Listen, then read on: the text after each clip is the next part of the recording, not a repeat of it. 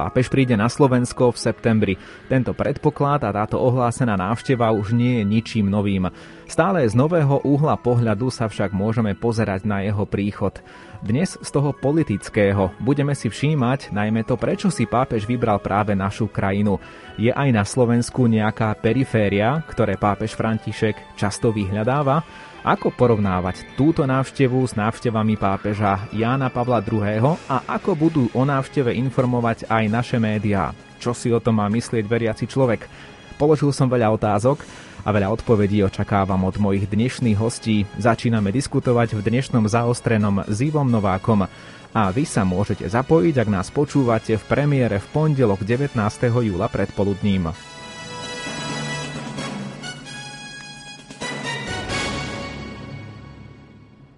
Ak nás teda počúvate naživo, využite možnosť, ozvite sa v sms prihliadneme aj na vaše otázky.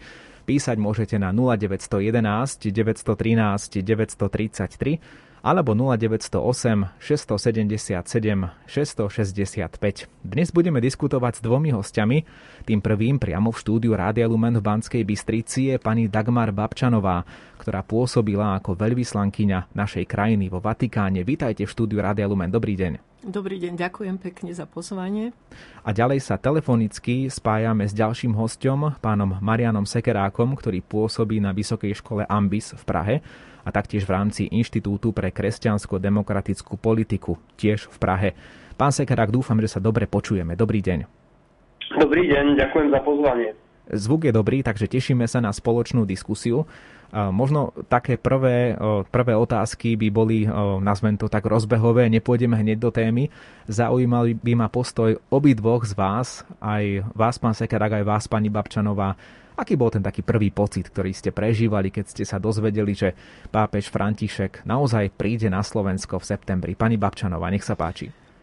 No, pravdu povediac, eh, ma tento cestovateľský záujem pápeža Františka prekvapil. A veľmi prekvapil, pretože som poznala pápeža Jana Pavla II. a tu jeho neunávnu túžbu navštíviť mnohé krajiny sveta, veď ich doteraz navštívil 131, teda on do skončenia svojej, svojho pontifikátu.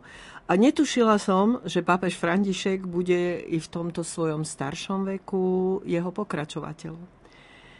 Je pozoruhodné, že záujem vzbudzovali dosiaľ teda tie mm, periférne alebo chudobné alebo marginalizované krajiny, ale vzhľadom na jeho osobnostnú dynamiku a jemu vlastnú kreativitu si myslím, že práve tieto vlastnosti zohrali dôležitú úlohu pri výbere úvodzovkách alebo kvázi pokojnej krajiny, ako sa možno niekomu Slovensko javí.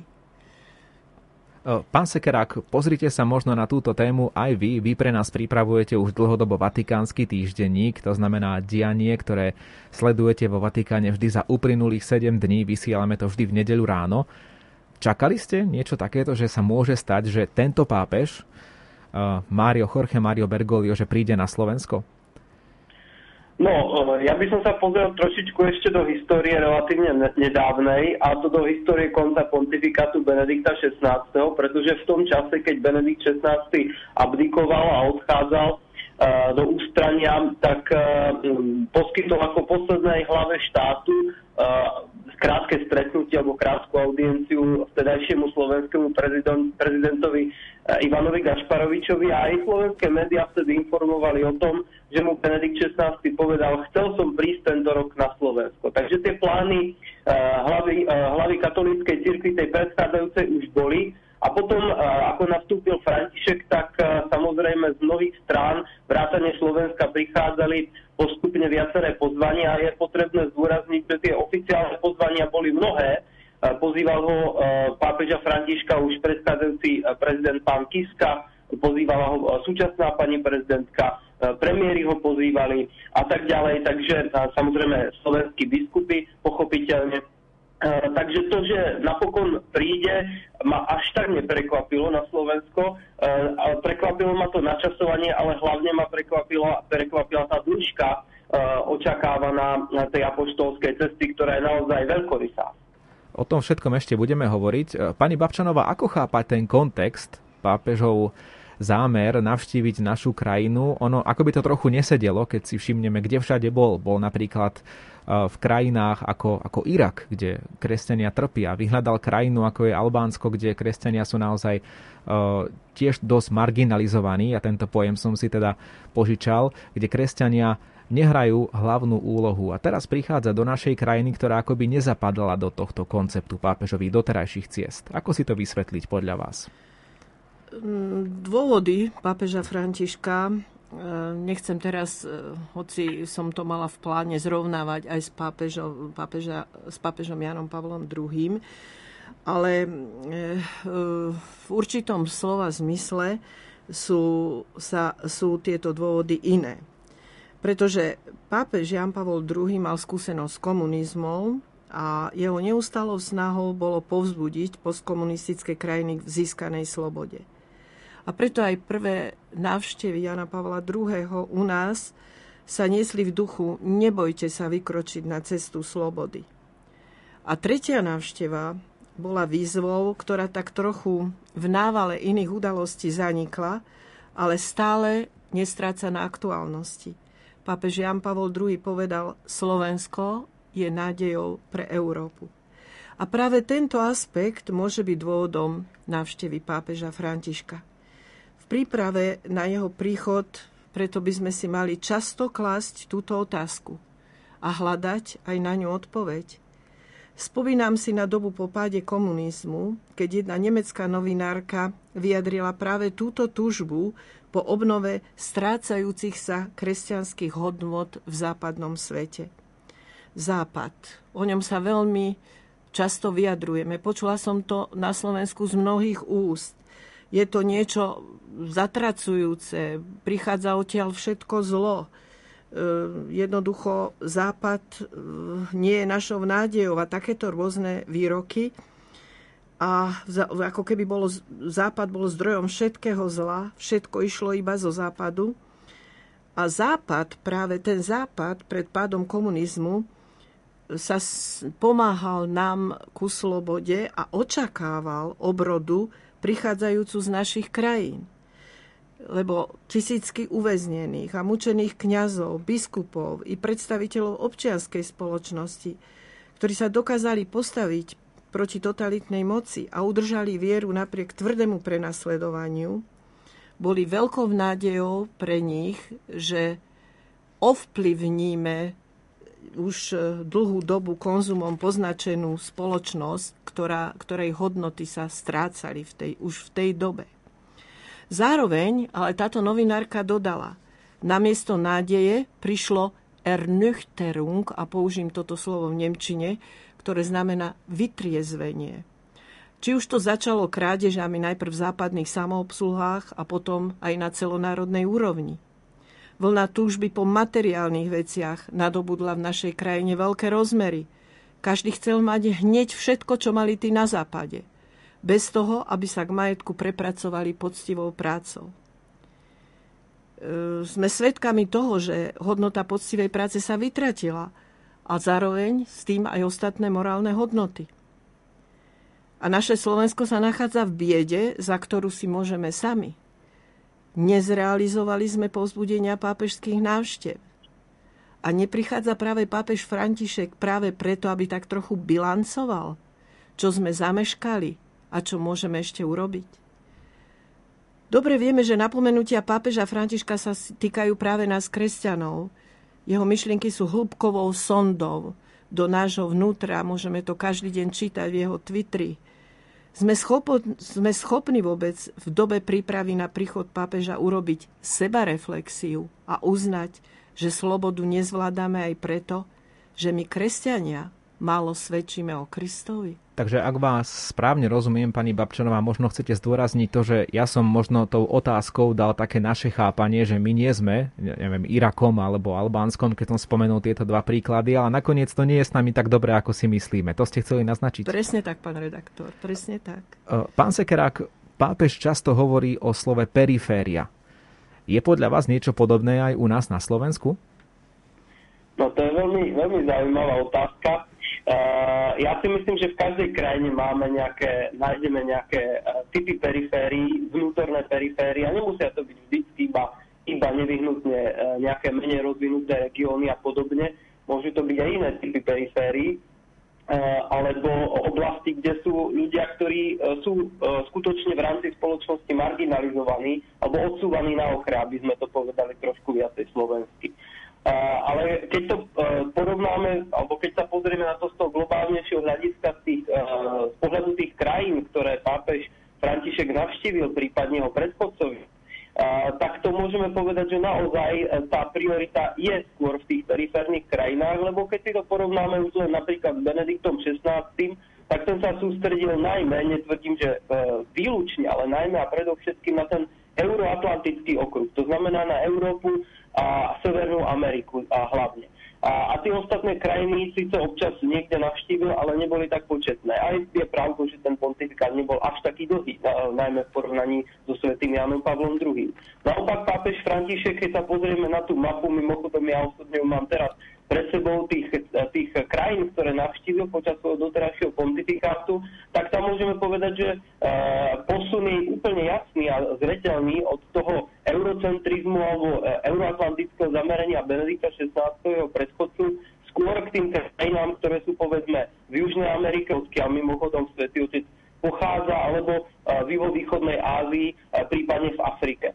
A či e, je Slovensko takouto perifériou, to si nemyslím, že týmto typom periférie e, sme, ako podobné krajiny napríklad e, v Afrike to rozhodne nie, pretože predsa len Slovensko je členskou krajinou Európskej únie, OECD, a NATO a ďalších, ďalších medzinárodných zoskupení, ktoré sú skutočne prestížne a zodpovedajú aj pomerne vysokej ekonomickej úrovni Slovenska v porovnaní s inými krajinami sveta. Na druhej strane myslím si, že toho posolstvo môže byť zase nejaké špecifické, veľmi špecifické, ktoré priniesie pápež. Ako som povedal, už ten rozsah dní, ktoré e, plánuje stráviť na Slovensku, je veľabravný. Pán Sekerák, vy by ste nejako porovnávali návštevy e, dnes už svätého Jana Pavla II. a dnešného pápeža Františka? Bo pani Babčanová už spomenula aj ten odkaz, ktorý nám zanechal svätý Jan Pavel II, že by sme mali byť my ako Slováci nádejou pre Európu v treťom tisícročí. Tak čo myslíte, je na mieste nejaká paralela, nejako to porovnávať? Paralel je určite možné, možné uh, robiť alebo porovnávanie, ja sa tomu vôbec nebránim, ale musíme si uvedomiť, že aj Jan Pavel II prichádzal, keď sa teda bavíme o Sloven, návštevách Slovenska alebo územia Slovenska, vždycky v nejakej konkrétnej historickej situácii a pápež František takisto príde už v zmenených historických podmienkach, eh, podmienkach v zmenených uh, súvislostiach aj socioekonomických. Slovensko sa od tej doby výrazne posunulo, stalo sa plne integrovanou súčasťou toho euroatlantického priestoru, o ktorom som už hovoril, ehm, nastala určite aj významná, ehm, významná miera sekularizácie ehm, slovenskej spoločnosti. Pred týmto faktom si nemôžeme zakrývať oči. Nastala zmena vo vzdelanostnej štruktúre, v štruktúre ekonomiky a podobne. Takže tá situácia keď ju porovnáme napríklad s návštevami e, Jana Pavla II v 90. rokoch, alebo aj v tom roku 2003 e, je značne odlišná. Takže áno, porovnania určité môžeme robiť potom, e, čo tá návšteva prebehne a vyskytnú sa aj konkrétne slova, príhovory, tak potom môžeme urobiť aj nejakú komparáciu v tom obsahu toho posolstva, ktoré bolo povedané a prednesené pápežom, prípadne aj v miere akceptácie alebo v spôsobe prijatia tou širšou spoločnosťou, ale pokiaľ toto ešte nemáme v rukách, tak to porovnanie je samozrejme ťažké robiť. Skôr sa môžeme baviť o tých očakávaniach, aké od tejto cesty máme.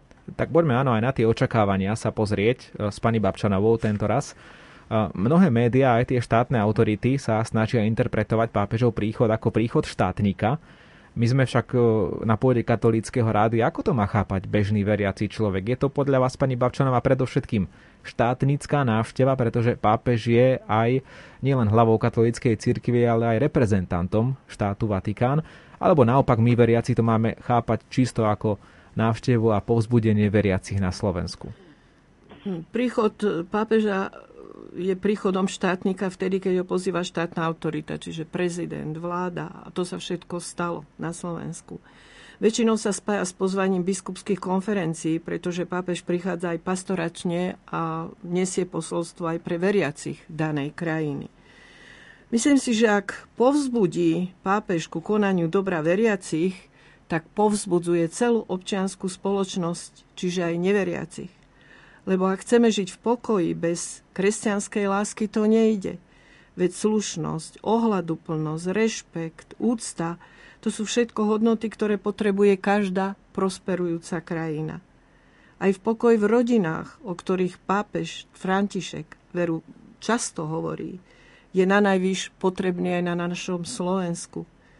Veď také jednoduché a významné napomenutie z úst pápeža o troch dôležitých slovách, ktoré nemajú chýbať v žiadnej rodine, a to sú prosím, ďakujem, odpusť, môžu zmeniť naše životy. Naozaj jednoduché a tak malo používané.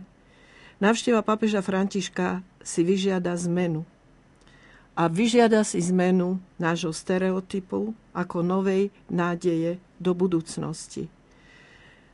A čo sa týka tej politickej roviny, teda je vlastne politické pozadie návštevy. Neviem, či sa budete, pán redaktor, ešte na to pýtať, či si nechám tú otázku až na potom. Ale môžete smelo aj teraz, nech sa páči. Politické pozadie e, nechcem ešte hodnotiť, lebo to ukáže čas, ale to, že naše postoje, naša odvaha postaviť sa zlu na odpor, plynule prechádza aj do politickej roviny, o tom nie je pochyb. Ak uznáme, že hlava katolíckej cirkvi uskutočňuje Boží plán v nadčasovej rovine, tak potreba príchodu pápeža do, neš- do našej krajiny sa ukáže až v budúcnosti. Ale už teraz vieme, je, že, že je čo naprávať, že je čo hodnotiť a že je čas aj, ča- aj v čase pandémie meniť sa, zmeniť sa. Uh, často sa používa slovo pokánie my to veriaci máme spojené so spovedou, so svetou spovedou a s pokáním, ktoré potom činíme. Ja by som tu použila ten výraz metanoja. Veľmi sa mi to páči, lebo viac e, si uvedomujeme, že je potrebná taká duchovná premena každého z nás. A tá vlastne môže zaručiť, že návštevy pápežov, teraz počítam, aj tie tri predchádzajúce v našej krajine majú svoj význam a že ich slova padajú na úrodnú pôdu aby sa potom po tej návštevi nevytratili ako para a aby sa nezahodili zabudnuté, do koša. Čítala som si nedávno takú úvahu prvého veľvyslanca Českej republiky Františka Halasa, ktorý pôsobil vo Vatikáni 9 rokov a hodnotil také ľudské aspekty vatikánskej diplomácie zo svojho pohľadu a hovoril, že on cítil počas celej tej misie úžasnú potrebu meniť tú českú spoločnosť v rámci teda mm, nejak budovania kresťanských hodnôt v Českej republike. A robil to tým, že posielal tie správy na ministerstvo zahraničných vecí, kde počiarchoval tie dôležité veci, ktoré by ozaj tú zmenu mohli priniesť.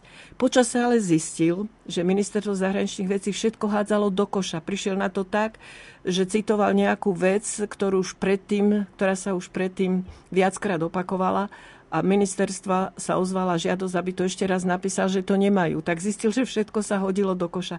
Tak mám taký, takú obavu, aby aj tieto všetky také tie slova, ktoré sú povzbudzujúce, ale len v tom danom okamžiku, aby sa jednoducho nestratili po tej návšteve a neboli hodené do koša. Pán Sekerák, podobná otázka aj pre vás. Vnímať to ako návštevu štátnika, alebo skôr naozaj ísť po tom duchovnom zámere tej cesty a dolovať z toho to také duchovné ovoci, že prichádza hlava katolíckej cirkvi?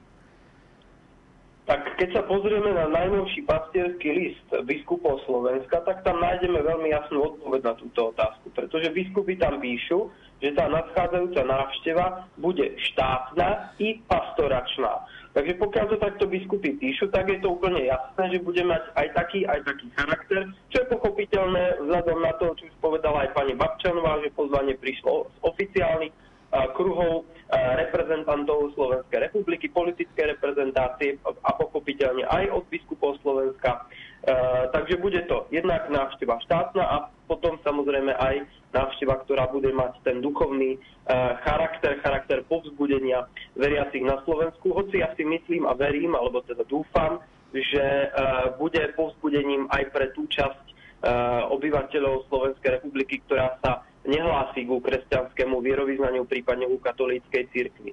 Ale tu by som zároveň rád dodal, že Eh, by bolo fajn, keby tá návšteva sa pre nás, pre Slovenky a Slovákov nestala akýmsi folklórom, alebo nesklzla do nejakej tej folklórnej roviny, eh, ale mm, prijali sme ju naozaj racionálne, pretože keď sa znovu vrátim k tomu eh, už spomínanému pastierskému listu biskupov, najnovšiemu alebo nedávnemu, tak tam aj vyzývajú, priamo vyzývajú veriaci v podstate racionalizovať tú cestu tým, že si vezmú e, do ruky dokumenty, príhovory pápeža Františka, že sa do nich začítajú a pochopia, e, alebo budú sa aspoň snažiť pochopiť myslenie svätého Otca a akcenty, ktoré kladie na rôzne oblasti počas svojho doterajšieho pontifikátu. Takže toto by som chcel zdôrazniť, že je potrebné pokiaľ možno vyhnúť sa takej folklorizácii tej návštevy a prijať ju nielen srdcom viery, ale aj rozumom.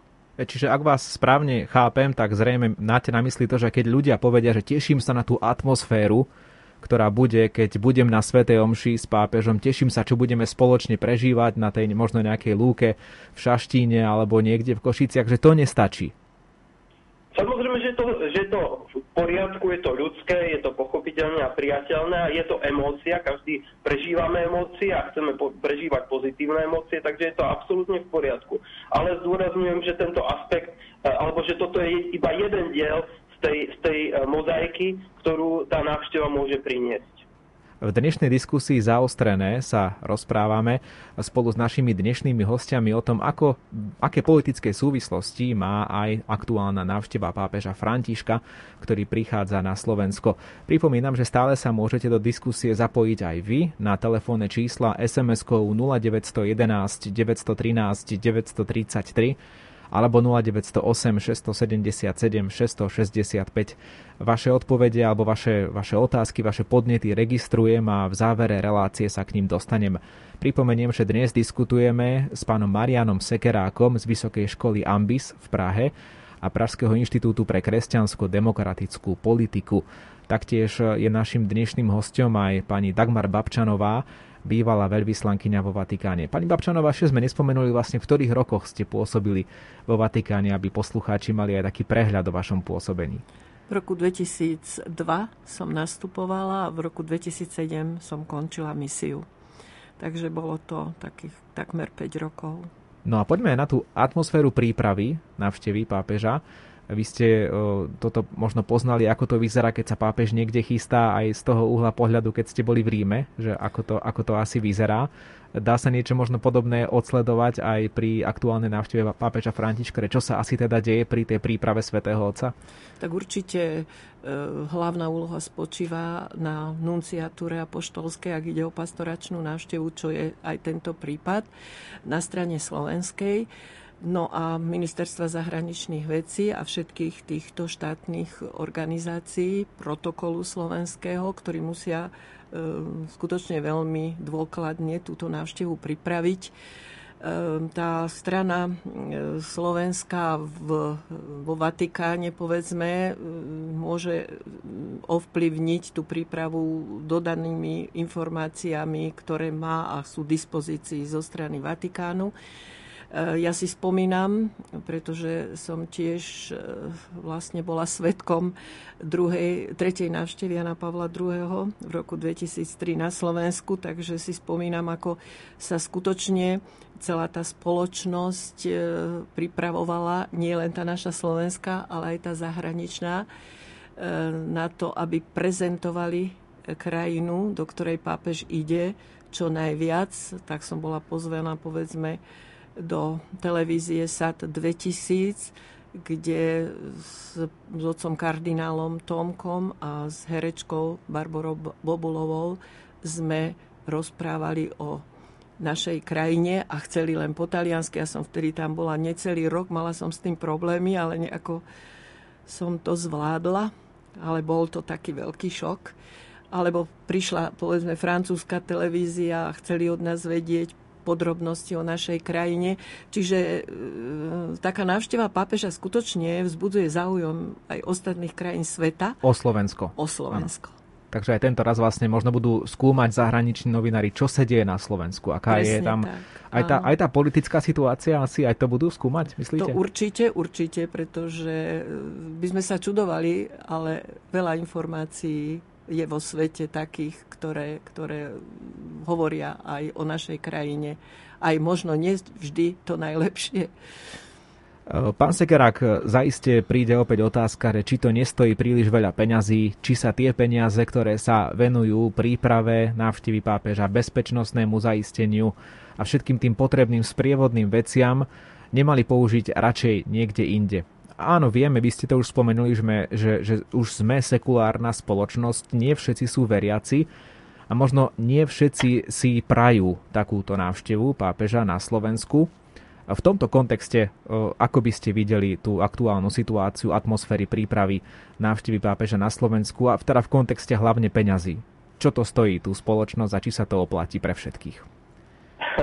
Či sa oplatí. Ja si kladím otázku zároveň, že či môžeme uh, návštevu takéhoto typu vôbec uh, jej, jej, uh, jej uh, relevanciu a to, či sa oplatí merať nejakými, uh, nejakými ekonomickými kritériami, alebo či tam do hry nevstupujú skôr iné nemateriálne kritéria. Ja by som sa skôr prikláňal k tej druhej možnosti. Ale keď sa teda bavíme o tých financiách ekonomických aspektoch, ja si veľmi dobre spomínam na, tú, na, tú, na to obdobie roku 2003, keď vtedy veľmi, veľmi obľúbený a na Slovensku obľúbený Jan Pavel II s vypetím posledných síl, ktoré ešte mal, prichádzal a boli veľké diskusie uh, v, tej, v tej dobe uh, práve o tom ekonomickom charaktere alebo rozmere, že je to príliš drahé a, a podobne. Uh, myslím si, že nie je vhodné, nie je vhodné dávať toto meradlo, výlučne toto meradlo, pretože v porovnaní s celkovým rozpočtom na, na, rôzne krajine, na, na rôzne aktivity alebo rôzne oblasti, ktoré sa vynakladajú nielen teda na Slovensku, ale aj bežne aj v rozpočtoch iných krajín, tak toto je v podstate marginálna záležitosť, trojdňová návšteva hlavy katolíckej cirkvi z ekonomického hľadiska. Myslím si, že nejak dramaticky nenabúra štátny rozpočet Slovenskej republiky. Myslím si, že Slovensko je dosť, dostatočne bohatá krajina na to, aby si mohla dovoliť dôstojne, slušne pohostiť takéhoto významného hostia, ktorý sa chystá tam prísť. No viem si predstaviť, že určitá časť médií to jednoducho bude riešiť a bude to prepočítavať. Aj to, čo možno znie na rádiu Lumen absurdne, tak to sa niekde riešiť určite bude. Pani Babčanová, čo si vymyslíte o tých peniazoch a koľko stojí návšteva pápeža a o podobných otázkach? Úplne súhlasím s pánom Sekerákom, pretože naozaj tieto výdavky nie sú tak veľké, akú, aký benefit môžu priniesť tieto návštevy pre celú spoločnosť. To je neporovnateľné a netreba e, skutočne vidieť za tým peniaze. Lebo peniaze e, sa míňajú aj iným spôsobom a aj takým, ktoré škodia našej krajine. No, určite sa nevyhneme určitému politizovaniu tejto návštevy a teraz poďme trošku si všimnúť to, že často sa teda diskutovalo aj o tom, že prečo u nás pápež strávi 3 celé dni a v Maďarsku teda len jeden deň na Eucharistickom kongrese a môžeme zachádzať do tých rôznych politických súvislostí, čo Orbán spravil pre Eh, pre povedzme konzervatívnu časť ľudí, ktorí žijú v Európskej únii, čo sme preto spravili my a kto si to viac zaslúžil, tú návštevu, alebo kto by si zaslúžil, aby viac dní bol u neho pápež. Eh, možno pani Babčanová začneme tým, že nemôže sa t- takto pápežová návšteva stať istým spôsobom aj predmetom politického boja? To určite sa môže, a dokonca predpokladám, že aj bude ale e, aký výsledok to prinesie, ukáže skutočne až budúcnosť. Myslím si, že nie je na mieste e, nejakú politickú vojnu rozpútať v tomto smere, pretože ak berieme do úvahy, že nad pápežom je teda ešte aj Božia prozreteľnosť a myslím si, že účinkuje, takže aj tie nadčasové veci pochopíme až neskôr.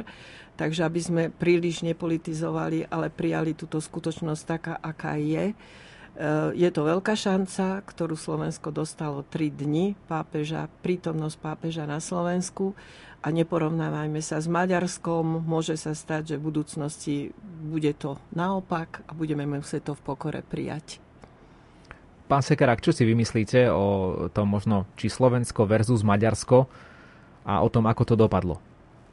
Myslím si, že toto porovnávanie nie je na mieste a je to úplne absurdné, pretože sa musíme pozrieť aj na účel tých návštev, eh, aj na to, ako boli plánované. V Budapešti bude Medzinárodný eucharistický kongres, na ktorom sa pápež František osobne zúčastní, pokiaľ viem, teda bude celebrovať Svetú Omšu. A to bude hlavný a zrejme aj jediný alebo jeden z mála bodov jeho programu tam. Bolo to už pomerne dlhodobo plánované eh, a nie je zvykom, aby sa týchto eucharistických kongresov pápež osobne zúčastňoval väčšinou tam posiela nejakého svojho legáta, kardinála, ktorý je poverený odovzdať pozdravy a podobne. Prípadne pápež František má vo zvyku nahrávať aj nejaké videoposolstva na takéto významné veľké podujatia.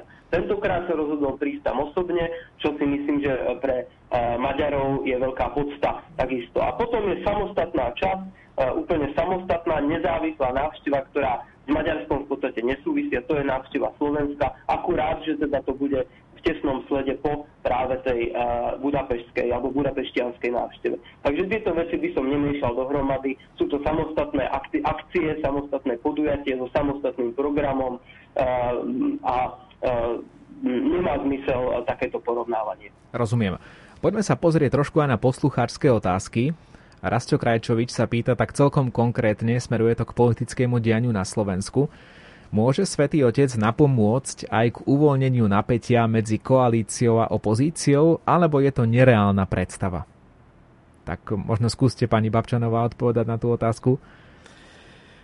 No, ja si myslím, že môže, pretože predsa je to len posol pokoja a mieru. A, ale záleží na tom, ako práve táto druhá strana, ak jeho považujem za vyzývateľa, bude reagovať. Takže toto neviem predpokladať, do akej miery toto posolstvo bude e, realizované vzhľadom na situáciu, ktorá na Slovensku je, ktorá je a priori protipápežská zo strany liberálnych médií. Ale zase ma prekvapilo napríklad aj milé slova prezidentky pri príprave tejto návštevy a vôbec ocenenie pápežových aktivít. Takže ak by som chcela byť viac optimistická, tak by som sa nádejala, že pápež dokáže osloviť aj tú liberárnu časť Slovenska. Pán Sekerák, myslím si, že jedným očkom určite sledujete aj domácu vnútropolitickú situáciu na Slovensku a neuniklo vám e, tie rôzne vnútorné spory medzi koalíciou a opozíciou, niekedy aj napäté, napäté komunikácie aj medzi prezidentským palácom a členmi vlády. Je to nepokojná situácia, ktorá je vyvolaná samozrejme aj nejakým kontextom zvládania alebo nezvládania koronakrízy na Slovensku. Aj vladyka Jan Babiak hovoril, že pápež by mohol priniesť taký, také isté upokojenie do našej spoločnosti. Čo si myslíte vy možno o tejto, o tejto veci, že či by pápež mohol alebo mohol napomôcť upokojeniu, uvoľneniu nejakého, nejakého toho politického nepokoja, ktorý je na Slovensku? Uh, rozumiem. Ako politolog pochopiteľne sledujem situáciu nielen jedným okom, ale oboma očami a dokonca aj ušami, takže veľmi pozor. Myslím si, že prehľad mám celkom dobrý, napriek tomu, že na Slovensku už niekoľko rokov nežijem. A každopádne chcem zdôrazniť e, dve veci. Tá prvá vec sa týka tej politické situácie a toho, akým spôsobom môže pápežu nejakým, e, nejak ovplyvňovať alebo, e, alebo vplývať E, myslím si, že skôr pôjde o to, o to celkové posolstvo a celkovú aj atmosféru, možno aj tú emocionálnu, keď sme už hovorili e, aj o tomto aspekte. E, teda to, čo prinesie aj po tejto rovine a po tejto, na tejto rovine a po tejto stránke tá návšteva. Určite nemôžeme očakávať do toho, že bude nejak priamo vstupovať do nejakých politických sporov, na, ktoré na Slovensku sú, alebo že bude vytvárať nejakého sprostredkovateľa a podobne. Veď si spomeňme na rok 1995, to bola druhá návšteva Jana Pavla II, kedy vládla na Slovensku mimoriadne vypetá politická atmosféra. Vtedy bol premiér Vladimír Mečiar, prezidentom bol Michal Kováč. Veľmi dobre vieme, ako to vyzeralo vnútropolitické. Jan Pavel II napriek tomu nijak nezasahoval do týchto procesov, do týchto sporov uh, nejak priamo, áno, alebo nemáme o tom nejakú informáciu. Možno diskrétne áno, diskrétne možno nejak pôsobil, uh, ale otvorene nejak. Takže myslím si, že toto nie je uh, vhodné očakávať nie pápeža Františka, alebo mať takéto očakávanie, že bude teraz uzmierovať nejakých, nejakých rozhádaných politikov. Myslím si, že to by bolo trošičku aj pod jeho úroveň a pod dôstojnosť úradu, ktorý zastáva. To je jedna poznámka. Druhá poznámka sa týka tej percepcie zo strany médií. Tu by som, médií, to by som si dovolil jemne nesúhlasiť s pani Babčanovou, pretože si nemyslím, že to nastavenie nevyhnutne také, že máme nejaké liberálne médiá, ktoré sú veľmi kritické a, a, a a neprajme a potom máme nejaké konzervatívne, ktoré e, pápeža oslavujú. E, myslím si, že takáto dichotómia čierno-biela nie je. E, a navyše tento sa politicky identifikuje s politickým liberalizmom ešte neznamená, že automaticky neveriaci alebo že, že pro, proti, proti katolíckej cirkvi. To, to by som takto asi neformuloval. Každopádne som, sa, som čítal aj rôzne komentáre v rôznych typoch médií a zatiaľ som, nestretol, zatiaľ som sa nestretol s nejakým vyslovene negatívnym komentárom. Možno niečo, čo vyvolávalo úsmev, bola myšlienka formulovaná v tom zmysle, že pápež František príde na Slovensku tak trochu na dovolenku, čo teda e, s čím sa rozhodne nestotožňujem a e, nemyslím si to nikam, e, kde pápež chodí na svoje apoštolské cesty. Nechodí na dovolenku, ale chodí za účelom buď to pastoračným primárne, alebo keď ide o nejaké oficiálne návštevy, ako napríklad keď cestoval do Štrasburgu, do Európskeho parlamentu, tak to má predovšetkým ten politický rozmer. Ale určite nechodí nikam dovolenkovať. A u, u pápeža Františka vieme, že nedovolenkuje dokonca ani v tom letnom čase ani nenavštevuje Castel Gandolfo uh,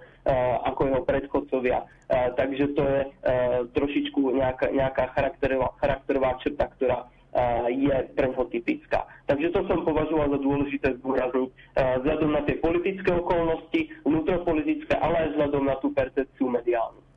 Pripomínam, že do dnešnej diskusie zostáva ešte necelých 8 minút. Môžete sa zapojiť v SMS kontaktoch.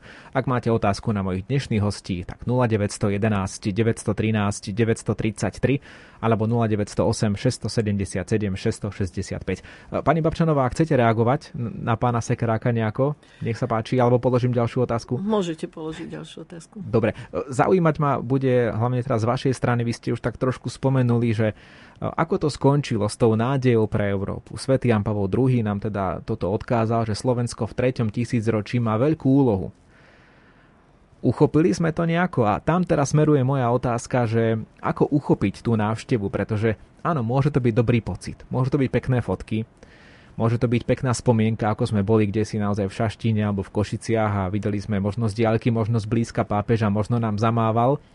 Ale ako uchopiť to, to také, to, to ovocie tej návštevy pre náš život, aby, viete, lebo tak pápež povedal, že budeme veľkou, máme veľkú úlohu v treťom tisícročí a Robíme nejakú tú úlohu? Ste vy to trošku spochybnili, či urobíme? Ja som, áno, spochybnila som to, pretože vlastne my sme boli vlastníkmi takého veľkého pokladu tých väznených biskupov, kňazov, ktorí prežili totalitu a ktorí dokázali proste odporovať zlu, postaviť sa proti totalite a takúto silu postaviť sa proti zlu tak e, myslím si, že sme celkom sa nezhostili tejto úlohy ktorú nám vybojovali vlastne tí už mučeníci komunizmu.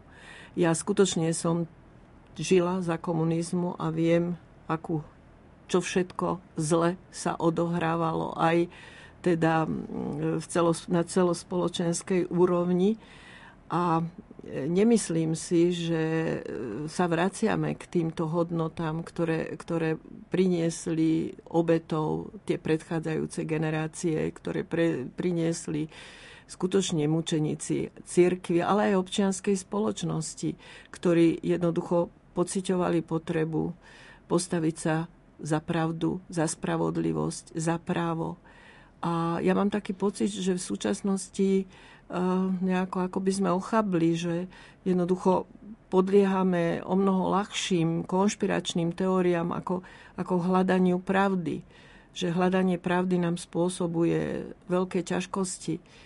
A jednoducho si myslím, že veriaci ľudia by mali ísť príkladom v tom, že dokážu tú pravdu nachádzať, hľadať a tak ju aj potom ďalej interpretovať, napríklad aj našim deťom a ďalším našim nasledovníkom, pretože že od toho to bude vlastne závisieť aj budúcnosť našej krajiny, ako my túto pravdu a vôbec aj tieto upozornenia pápeža, ako som už spomínala, len pre každú rodinu, len tie tri slovička, to je úžasná vec, to je úplne jednoduchá vec. To nie sú nejaké zložité vyjadrenie, vysoká filozofia, vysoká teológia. Ale naozaj, ak, ak v našich rodinách kresťanských rodinách a samozrejme aj všetkých ostatných budú tieto slovička, prosím, ďakujem a odpusť, platiť, tak si myslím, že sme počuli slova pápeža a že môže dojsť k obrode národa, ale na základe troch slovíčok. E, spoločnosť je tak trochu vnútorne rozdelená. Pán Sekerák, ak by ste videli SMS-ky, tak by ste tam možno videli aj také názory, na pápeža, ktorý nie celkom sedí určitej skupine veriacich na Slovensku, v tých názoroch teda. Konkrétne napríklad spomína sa tu viackrát e, vakcinácia proti COVID-19 a teda jednoznačný postoj pápeža Františka v tomto smere, takisto aj postoj pápeža Františka k utečencom. No zhrniem to tak, že aj na Slovensku je skupina veriacich, pre ktorých je pápež František, no nazvime to, že liberálny, alebo nie tak, nie tak celkom podľa ich predstav. Ako zareaguje táto časť veriacich podľa vás na, na návštevu pápeža na Slovensku? E, poviem to takto. E, ono to má samozrejme viacero aspektov, ale vzhľadom e, k krátkosti času to skúsim zhrnúť stručne. Ešte za časov Jana Pavla II nielen na Slovensku, ale aj celosvetovo v katolíckej cirkvi bolo bežné, že pápežovi sa neodporuje. A že čo povedal pápež, to platilo a o tom sa v podstate, keď to trošičku preženiem, ani nediskutovalo. Na tom internom fóre, teraz myslím v rámci katolíckej cirkvi. A tou základnou kľúčovou čnosťou bola poslušnosť a vernosť pápežovi. Teraz sa to ako keby mení a myslím si, že sa to mení aj v súvislosti uh, s určitou fragmentáciou spoločnosti, nielen tej slovenskej, ale vôbec globálne, Eh, že sa to mení v súvislosti s dezinformáciami, ktoré sa valia na ľudí zo všetkých strán, najmä, eh, najmä prostredníctvom internetu a podobne. Takže celkovo tá klíma sa, sa dramaticky zmenila a možno, že aj s tým súvisí, eh, súvisia tieto nálady, ktoré sú Myslím, že to sú dezinterpretácie, pretože napríklad, keď sa pozrieme na otázku imigrácie, pozývam všetkých, aby si preštudovali posolstva pápežov Svetovému dňu utečencov a migrantov, či už pôjde o Jana Pavla II. alebo Benedikta XVI. a potom aj Františka, tam v zásade nenájdete, nenájdete výraznejšie rozdiely v tom prístupe. Uh, takže ten prístup je konštantný, v podstate rovnaký. Akurát, že možno pápež František tomu dáva určitý vyšší, vyšší, uh, vyššiu uh, mieru akcentu alebo vyšší dôraz. Eh, ale v zásade obsahovo je to to isté. A takto by sme sa mohli baviť aj o ostatných témach. Takže takúto dezinterpretáciu um, pápeža Františka jeho pontifikátu s tým sa osobne nemôžem stotožniť. Ďakujem za reakciu. Pani Vapšanova, chcete reagovať?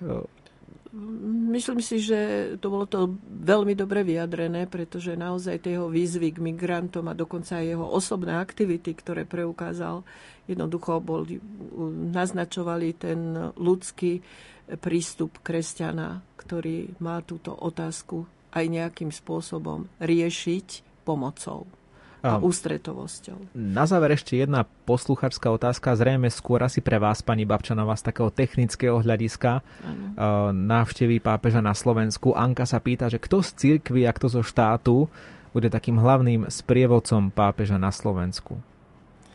No, ja som nenahliadla lebo nemám na to ani kompetencie do programu, ktorý zatiaľ sa pripravuje tajne. Takže myslím si, že túto otázku vám teraz ešte nikto nezodpovie, pretože už len kvôli tomu, že kvôli bezpečnosti pápeža nie všetko sa zverejňuje, takže ani nie všetky osoby, ktoré budú sprevádzať, budeme vedieť dopredu, takže si počkajme alebo možno je tam niečo také, že zvyčajne kto sprevádza pápeža zo, zo štátu a z cirkvi, teda že kto je tým no hlavným tak, sprievodcom? No tak samozrejme, že je to nuncius, apoštolský nuncius, biskupy, ktorí budú poverení, biskupská konferencia a samozrejme aj štátni predstavitelia, pani prezidentka mm, a predseda vlády. Predpokladám, že budú prítomní.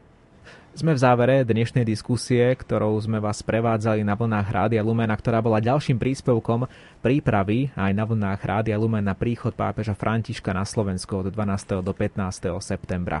Takže opäť o týždeň v relácii zaostrené sa pozrieme na ďalšie aspekty pred návštevou pápeža Františka a budeme radi, ak si nás opäť naladíte. Mojimi dnešnými hostiami boli pani Dagmar Babčanová, bývalá veľvyslankyňa vo Vatikáne. Ďakujem, že ste prišli do štúdia do Banskej Bystrice. Ďakujem veľmi pekne za pozvanie. A taktiež sme diskutovali aj s pánom Marianom Sekerákom z Vysokej školy Ambis v Prahe aj z Inštitútu pre kresťansko-demokratickú politiku tiež v Prahe. Pán Sekerák, ďakujeme za spojenie. Do počutia.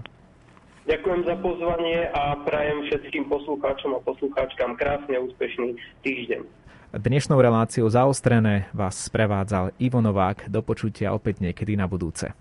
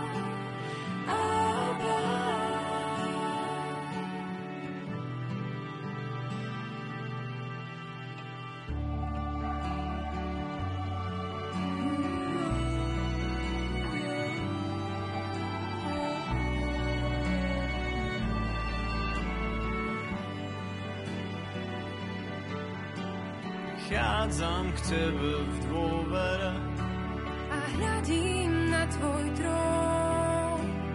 Dvíham ruky vo viere, že som Tvoj. Povedz, Pane, kým smiem byť, ukáž kalich, ktorý ja mám piť. Kalich, čo nemal by ma minúť, veď som Tvoj.